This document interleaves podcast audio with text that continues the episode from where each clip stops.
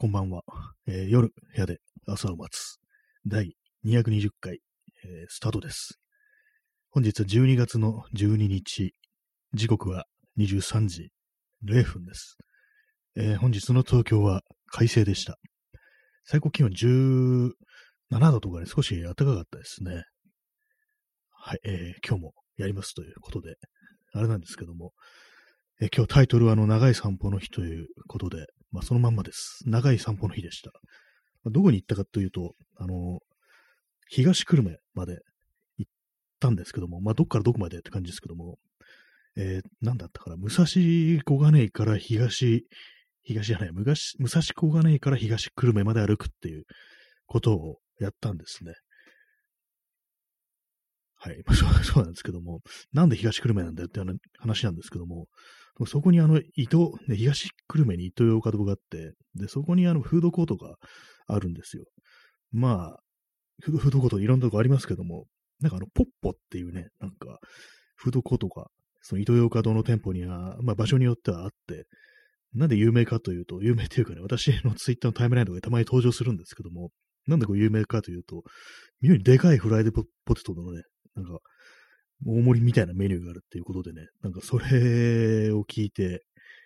行きましたね。行きましたねって、それ食べに行ったわけじゃないんですけども、なんかこう、とりあえずなんか一つの目標にしてみようみたいなたいな感じですかね。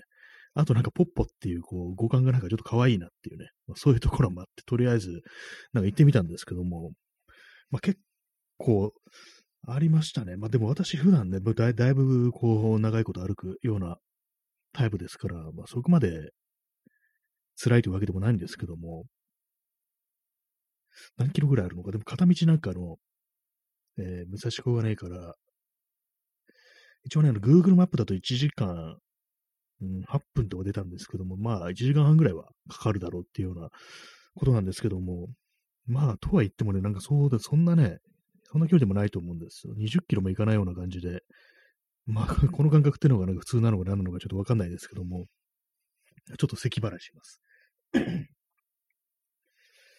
まあそういうようなね、感じでこう、長々と歩いて、こう、ただのフードゴートに行くっていうね、ことをやったというわけでございます。まあ最初その武蔵小金井に行って、でまあ、そこでこう、そこからまあ、北を目指してどんどん歩いていくって感じなんですけども、ハートありがとうございます。それで、えーと、何でしたっけね。えー、途中あの、小金公園があるんですよ。で、小金公園に、あの、江戸東京建物園っていうのがあって、何があるかっていうと、まあ、要は古い建物、まあ、建築ですね。もう大昔じゃないですけど、結構ね、古い建物がそこに移築されて、保存されてるんですよ。そういうのがあって、それちょっとな覗いてみようかなみたいな感じで、まあ、あの、ちょうど1年ぐらい前にも行ったんですけども、まあ、通りすがりにちょっと見てみるかって感じで思って、入ろうかと思ったんですけども、どうも今、あの、修繕、いくつかの建物が、まあ、修繕によってこう見れないっていう状態になってて、まあ、その自分がこうね、こう見たいと思ってた、こう建物がね、ちょうど修繕中だったんで、そこ入らずにね、スルーして、そのまま北をね、北、ひたすら北を目指して、こう、ね、北、北に逃げていくっていうね、感じですけども、なんかこう、ね、昔のなんか映画みたいな感じですけども、ひたすら北上して、そう東久留米というね、まあ、こう一回見たことないんですけども、だから今日は初めてね、初めてのところにね、こう珍しく行きましたね。そんな感じで、ね、ひたすらどんどんどんどん歩いてっていう感じでございましたけども、まあ、例によって途中でこう、ハードオフとかに寄ったりして、まあ、途中のハードオフはね、こう結構何度も何度もね、行ったことある店で、まあ、買って知ったるという感じで、こう、なんか、いろいろ見てたんですけども、まあ、別に何も買わずに、まあ、そのままスルーして、で、まあ、そっ近くにあの、玉、なんとかか、すいません、あの、検索します。玉なんとかね、科学博物館っていうのがあって、まあ、そこ入らなかったんですけども、まあ、結構有名、有名というか、そこら辺がなんて、こう、地元の人は結構、まあ、子供の頃によく行くっていうね、なんかそういうところらしいんですよ。えー、玉六と科学館ですね。いろいろなんかプラネタリウム、世界最大級のプラネタリウムがあるっていうところらしいですね。そういえばなんかこう、収容人数っていうか、何名ぐらいまで利用できるっていう欄に、まあその館全体ですね、そのプラネタリウムだけじゃなくて、科学館全体でこう入れる人数っていうのは確かも800人ぐらいとか書いてあって、それはもうだいぶでかいなと思ったんですけども、まあ、プラネタリウムね、それの、あれならね、世界最大級っていうのも頷けるような感じで、あの、ドームっぽいね、こう、建物もありましたね。あれが多分プラネタリウムだったんだと思うんですけども、まあ、かなりの規模だよな、なんていうね、こと思いましたね。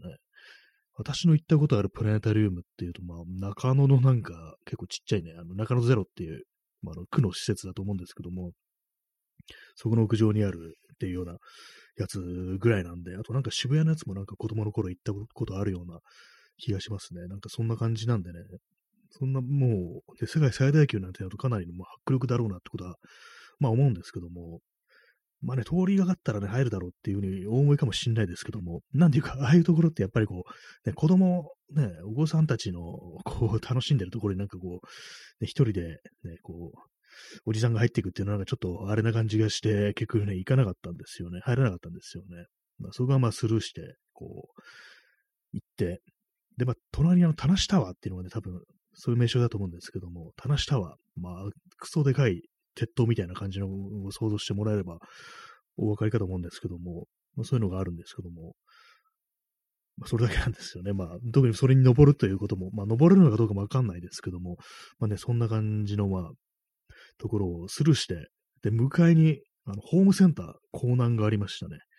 港南は確かね、私行ったことないですね。ホームセンター、なんか見かけると入ってみるっていうようなタイプの人間ですけども、港南は多分初めて行ったと思う、思います。ね、今思うってなんで急にタメ口になるんだって感じですけども。ね、なんか、やっぱりでもあの、郊外のホームセンターって結構その、でかいものが置いてあるっていうか、その商品がなんか充実してる感じしますね。こう材料がいろんなのあったりして、結構なんか盛り上がるってとこがあったんですけども、あんまりここででも見てるとちょっと疲れちゃいそうだからっていうのがあって、その東久留米まで行く体力がね、こう残されてないんじゃないかってことを思ったんでね、こう割と足早にそこを後にしてね、ずんずんね、こう行ったんですけども、やっぱり疲れますね、なんかこう、この放送では、あの、クロームインダストリーズのスニーカーをお勧めしてるんですけども、非常に私、長いこと履いてて、自転車の時にすごくね、こう、ソールの感じがいいっていうね、まあそういうものなんですけども、それで、それをね、履いていったんですけども、まあこれがもう、もう限界で、もう、多分ね、もう5、6年履いてると思うんですよ。まあこれ自転車に乗るとき、基本的に自転車乗るときだけ履くもんですから、まあそこまでね、酷使はしてなかったっていう、まあ履く頻度としてはその5年という、5、6年というね、こう年数にからしたら、まあそんなにはね、履いてないと思うんですけども、まあそれでもね、さすがにもう終わりが来たという感じで、もう命が尽きそうだなっていうことを眺めながらね、今日もうボロボロになったそのスニーカーを履いていったんですけども、やっぱボロボロってことで、やっぱソールもそれなりになんかね、こう、なんか、ちょっと剥がれそうなんですよ、もう。それでなんかこう、ずるっとね、なんかグリップがなんかうまくいかないみたいな感じで、そのかかとの部分の、つま先の方は全然大丈夫なんですけども、やっぱりこう歩くとなると、やっぱりかかとの方のね、グリップっていうのが気になりますから、まあ、それで結構ね、疲れちゃったのかなと思うんですけども、まあ、最終的に、こう、まあ、なんとかね、たどり着けました。こう伊東洋華堂にあるっていうのをちょっと忘れてて、途中にあるイオンがあるんですね。なんかイオンがあるから、まあ、フードコートっていうとなんかイオンっぽい感じして、イオンの建物を見て、ああ、もうすぐ着くっていうふうに思ってたんですけども、そしたらそこからさらに30分ぐらいというね、こう、音にこう、Google マップを見て気づいて、ちょっと絶望したっていうような感じだったんですけども、まあそこから普通にこう、歩いて頑張って行きましたね。ここまで来て、こう、あれなんですよね。引き返すっていうのもかなりしんどいなと思って、まあこれはもう行くしかないという感じで、もう頑張ってね、こうそこまで歩いて行きました。東久留米初めての街でしたね。途中でなんかね、かなりこう、すごく狭いところを歩かされるというか、歩道が全然狭いんですよね。結構西東京の方ってまあ、顕著なんですけども、歩道が狭いんですよね。結構車社会っていうのも、まあ、あると思うんですけども、まあ、それもあってね、こう、まあ、多分昔は街道だったのかなっていうようなところが結構あったりするんですけども、まあ、そういうところでもやっぱこう、歩道がもう全然ないっていう感じで、もう場所によっては、その車があるんですけども、本当になんかこう、もうこれ0.3人分ぐらいしかね、人間の、人間一人分じゃなくても0.3人分ぐらいしかないぞっていうね。よくあのなんかアメリカの怖い話で、あのスレンダーマンとか言って、なんか家具とか隙間になんかが潜んでるみたいなね、非常にこう細い、こう、いうね、そういうところがある。そういうところに潜んでるなんかお化けみたいな存在、スレンダーマンっていうのがあるんですけども、ここスレンダーマンしか取れじゃない取れないじゃないかみたいなね、なんかそんなことを思いながらね、歩いたりしましたね。えー、P さん、久留米はイオンモールもイトーヨーカドーもと大規模商業施設が複数ある。あ、そうなんですね。やっぱ、じゃ久留米っていうところ自体が、東久留米自体がなんか結構大きな街っていう、そういうところなんですかね。結局そのあの、あれなんですよね。伊東洋華堂、ポッポの入ってる伊東洋華堂にたどり着いたんですけども、そこからその久留米市内とか、まあ駅前とかには行かないで、もうちょっと体力的に引き返した方がいいだろうっていう感じで、こう、そのままね、伊東洋華堂からすぐにそこからまた引き返しちゃうんですけども、まあそうですね。それ先行ってみたらもっとね、すごくこう、あ、東久留米って大きな街なんだみたいな、そんな風に思えるような風景があったのかもしれないですね。はい。えー、それで、あれですね。その狭いね、こう、通りを通ってるときに、まあ、後ろから、あれなんですよ、自転車に乗ったあの、まあ、中高生ぐらいのね、男の子たちがやってきたんですけども、まあ、別に私をぶつかりそうになったとか全然そういうわけではないんですけども、ただその信号が赤だったんですね。で、その子たちが、の車道をこう走ってて、で、先頭の子がなんかその赤信号でピタってストップしたんですね。まあ当然なんですけども、そしたら後ろの子がなんかこう、え、なんで止まんの？意味わかんないっていうふうに こう、言ったんですよね。まあその子供らしいあれですけども、なんでいちいち赤信号で止まっちゃうんだよっていうね、ことをなんかこう、言うっていうね、のはあるんですけども、まあ、そういう、そういう乗り方というかね、まあ、あるなというのは思うんですけども、なんかそこで思わずちょっと赤だからだよっていうふうに言いそうになりましたけども、まあもちろん言わないんですけども、まあでも子供の頃ってなんかそんな感じですよね。当然赤信号無視なんてやって当然だろみたいなね、なんかそんなような、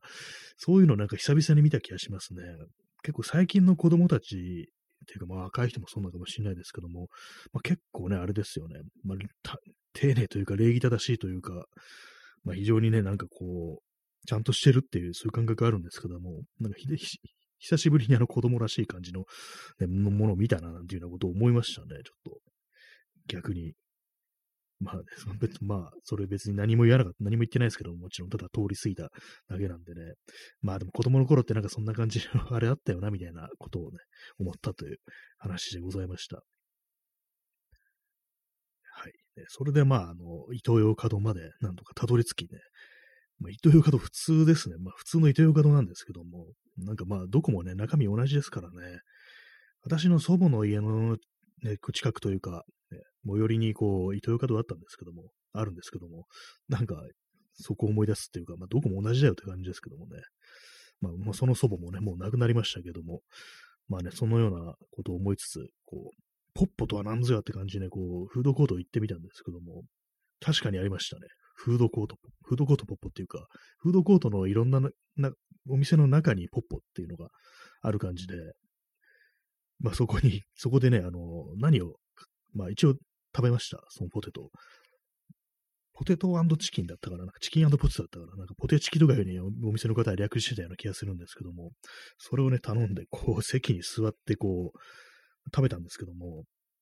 まあ、別にね、来たからといってね、これ食べる必要はなかったなっていうふうに、別にそんなすごくお腹が減ってたわけではないないんですけども、なんかここに来たからにはポテトを食わねばみたいな、そういうなんかよくわからない凶悪観念みたいのに、こう取り憑かれて、こうなんか注文してしまいましたね。で今日のあのサムネイルがこれ、そのポテトなんですけども、これあの、揚げたてなんですね。揚げたてなんだっていうのを思いまして、それはね、まあ美味しかったんですけども、結構あの、塩が効いてて、食べてるうちに、なんかこう、もういいかなって感じになって、こう、一応蓋が閉じれるようになってるんですね。この容器の紙のね、あの、蓋がついてて。それを、まあ、こう、蓋閉めて、蓋閉めたから大丈夫だろうと思って、こう、バッグの中に入れたんですけども、そしたらバッグの中で、こう、ちょっと開いちゃったみたいで、まあ、この画面に映ってるね、こう、写真に写ってる分だけがちょっとバッグの中にこぼれてしまったということがあって、まあ、これはさすがに食べないでね、こう、このようにね、持ち帰ってきたという、そういう感じなんですけども。はい。えー、なんか確かに大盛りみたいなやつありましたね。だとなんかポテチキ丼っていうね、なんかすごくもう、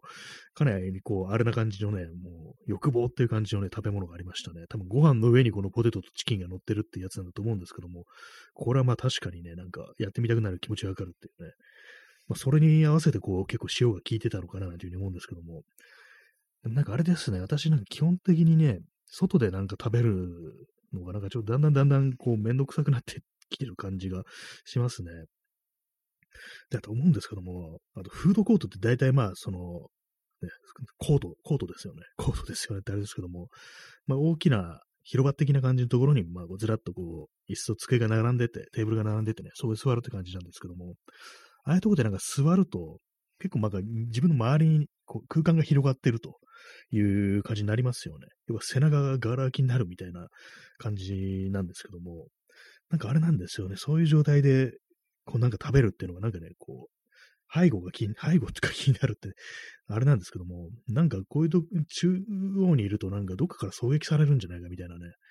もうちょっと何言ってんだって感じですけども、なんかこう落ち着かなさみたいなものだと思ってもらえれば分かりやすいかと思うんですけども、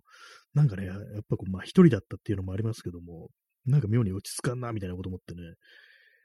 まあでもあれですよね、本当もし正方形の広い部屋があって、でそのね、真ん中に、ど真ん中に台があって、その上にポツンとポテトを置いてあったとしたら、まあ、真ん中まで行きますよね。その、ポテト取ったら、絶対その周りからね、こう、周りに敵がね、出てくると思うんですよ。はい。まあ、ちょっと何言ってんのかね、わかんないですけども、まあそういうようなね、の、よくありますよね。なんか、そのね、感じをちょっとね、思い出してしまい、それでもってね、なんかこう、落ち着かんな、なんていうね、ことをね、思ってましたね。えー、今日はあの、カタールにジンジャーエールが、こう、ありますので、それを飲みます。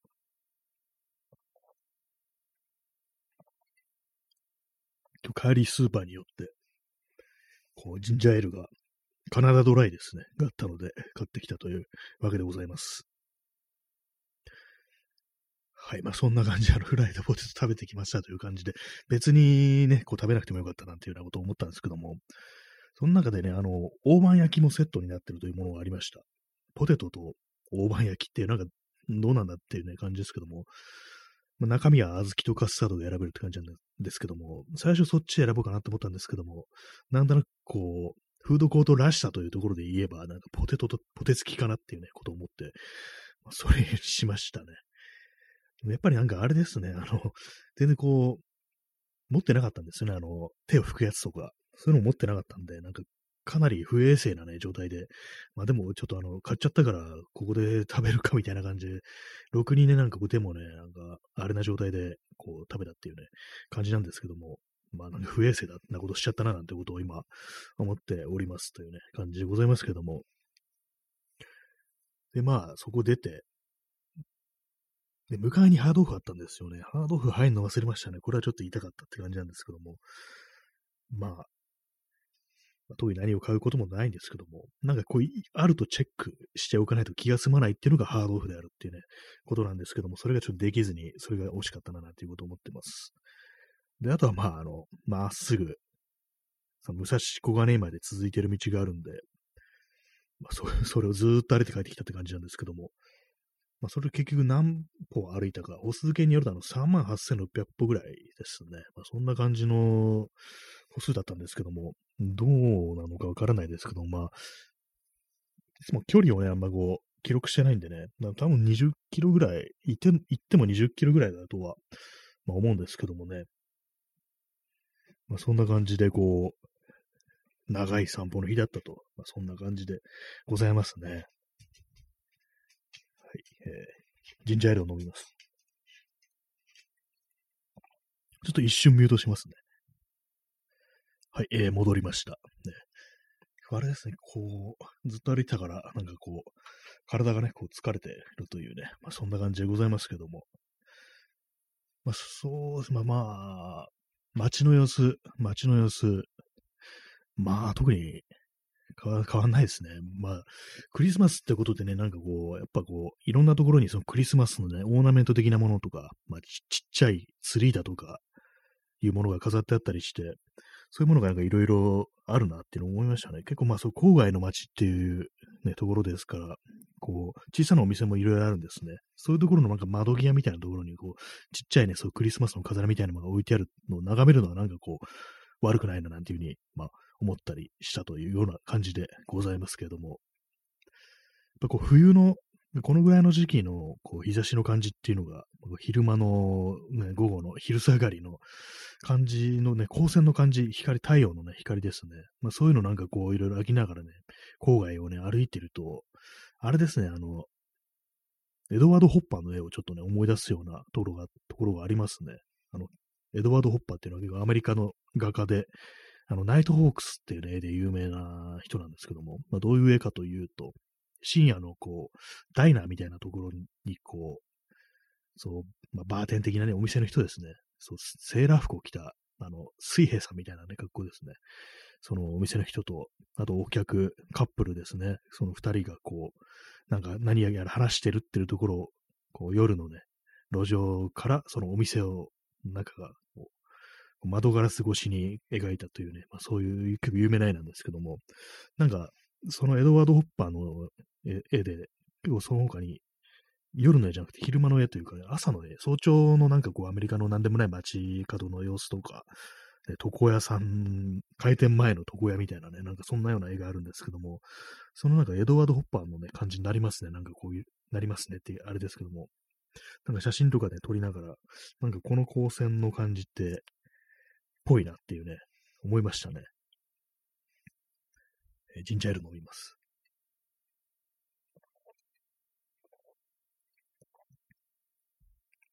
昨日はあれですね、インスタントコーヒーを飲みませんでしたけども、今日はちょっとあの、目覚ましに朝起きて、目覚ましに、代わりにね、飲んだという感じですね。結構今日あの、10、そうず今日長いこと外に今日はいましたね。11時から、えー、まあ、10、9時、まあ、9時半ぐらいですかね。まあ、そのぐらいまでいたんで、まあまあ、久々にこう長いこと外にいたななんていう、そんな感じでなんですけども、やっぱこう、ちょっと多少こう、ちょっとね、疲労があると、あんまり言葉が出てこない感じになるなというのは、まあ思いましたね。はい。あと何かがあったかな。あれですよ、あの、途中、途中じゃない、あの、帰りにこう、スーパーに寄って、久々になんかあの、ビスケット、ブルボンのチョコダイジェスティブビスケットというものがあったんでね、買ったんですけども、なんとなくね、こう私、まあこれ、まあ過去食べたこと、買ったことありますけども、なんか、まあ安かったんですよ。77円。安かったんですよ。77円なんで買ったんですけども、それで、こう、開けてみたらなんか結構なんか、やっぱ、ちっちゃいなっていうことを思ってしまって、まあ、量が少ないというかね、そういう感じの小ささというか、まあ、こういう小さいね、小さいラインなんだみたいなね、こと思ったんですけども、なんかやっぱりこう想像とよりもね、ちっちゃいものがパッと出てくると、なんか、まあ今はそういう時代なのかなみたいなことやっぱ思っちゃいますね。ブルボンなんていうね、ブルボンっていう言葉を口にしたのも、声なし言ったのもいつぐらいでしょうっていう感じですね。はい。まあ、そのようなことを思ったというわけでございますけども、ね、皆様どんな一日をお過ごしになったでしょうか。12月12日23時24分現在ですけどもね。はい、えー、もう残り少ないジンジャーエールを飲みます。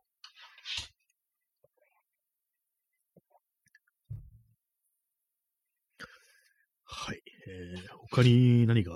あったかなっていうね、感じですね。何が。まあ、その漢字のね、そのフードコートポップというね、ところが、まあそんなに語るところがないっていうかね、もうただ単に、まあ、あれなんですよね。えー、ただの、まあいい、あの、伊東洋華堂であるなんていうね、感じなんですけどもね。まあ、いろんなとこありますからね。他にそのフードコートポップがあるっていうところは、まあ東京では、あれ、木場ですね。木場っていうところにあるんですけども、あれは何区なんだろう？江東区とかですかね。まあそういうところに、まあ湾岸の方ですね。まあそういうところがあるんですけども、やっぱりなんかね、行くとなると結構な郊外っていうことになるんでね、なかなかこうアクセスっていうのがね、私みたいな、ね、こう人間にはちょっと大変だななんてことを、まあ、思うんですけども、ちょっとあの、まだ一瞬見通します。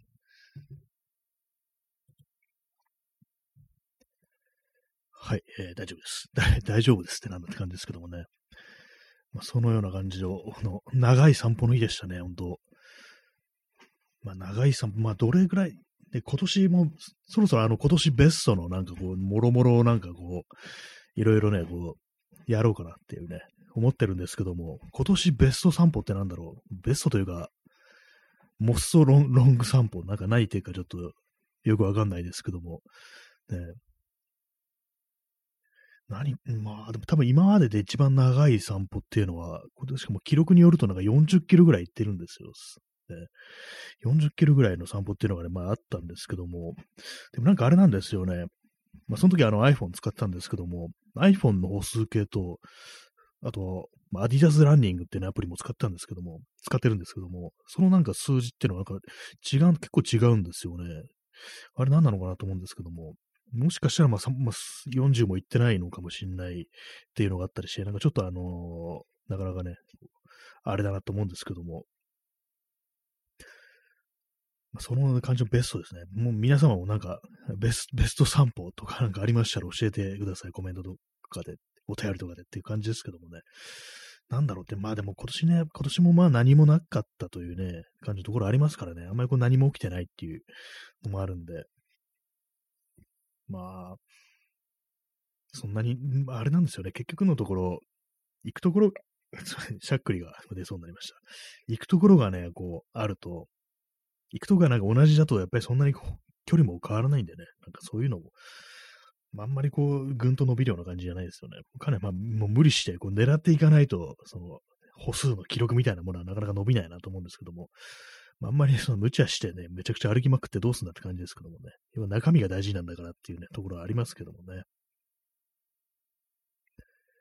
はい。まあ、そんなような一日でしたってことを何回言うんだよって感じですけども、まあ、そうですよね。まあ、とりあえず、あの、その、伊藤洋華堂のね、フードコート、ポッポについてはもうクリアしたというね、まあ、そんな感じで、まあ、いいだろうっていう感じです。ね、まあこ、ここはもう達成したということですね。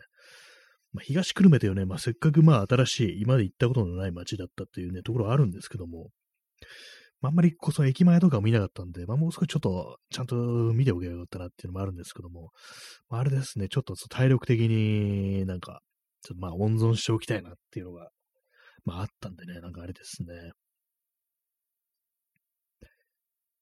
まあ、あとあれですね、あの、武蔵小金井、東小金井、武蔵境っていう、なんかあの、中央線のその辺の駅、わかりにくいっていうね、なんかありますね。なんか結構名前がなんか思い出せないっていうどこだっけっていうね、どこがどっちがどっちでどうだったっけみたいなこと結構、まあ、思うんですけども、まあ、今回ね、こう言ったことによって、ちょっと覚えることができたかもしれないです。まあ、これから間違いないで済むかなと思うんですけども、はい。ね、そのような感じで、まあ、西東京に久々に足を踏み入れたっていうような、そんな感じでございました。結構中央線の高架のね、脇に、結構ずーっとまっすぐの道が伸びてる感じなんですけども、なんかもう完全にまだね、その開通はしてないという感じで、なんか途中でちょっとね、あの、横の道に入らなきゃいけなかったりして、なんかその辺がなんか、あれで、こう、一気にズバーっとね、なんかこう、中央線沿いをこう、行けるかなと思ったんですけども、あんまそういう感じでもなかったですね。はい。まあ、そんな感じで、そのね、持ち帰ってきて、バッグの中でね、こぼれたポテトを捨てようと思いますね。この写真撮るためだけにね、なんか途中のゴミ箱とかで捨てないでね、これ持って帰ってきた感じなんですけども、まあ、今日のサムネとしての使命を果たしてくれたので、もうこのフードコートポップのポテトにはね、なんかこう、この、この世から去ってもらってたあれですけども、ね、捨てますっていうね、そんだけのシンプルな話でございます。そんな感じでお送りしてまいりました。第200 20回ですね。220回ですね。そんなやってるのって感じですけどもね。まあ、はい、ね。ありがとうございました。ありがとうございましたっていう。まあ、あんまりこう微妙な話だったかもしれないですけども、よくわからないね、想像するしかないというね、そこの現地を知らない人にとってはそんな感じなんですけども、はい、そんな感じでお送りしてまいりました。ねえー、ご清聴ありがとうございました。それでは、さようなら。おやすみなさい。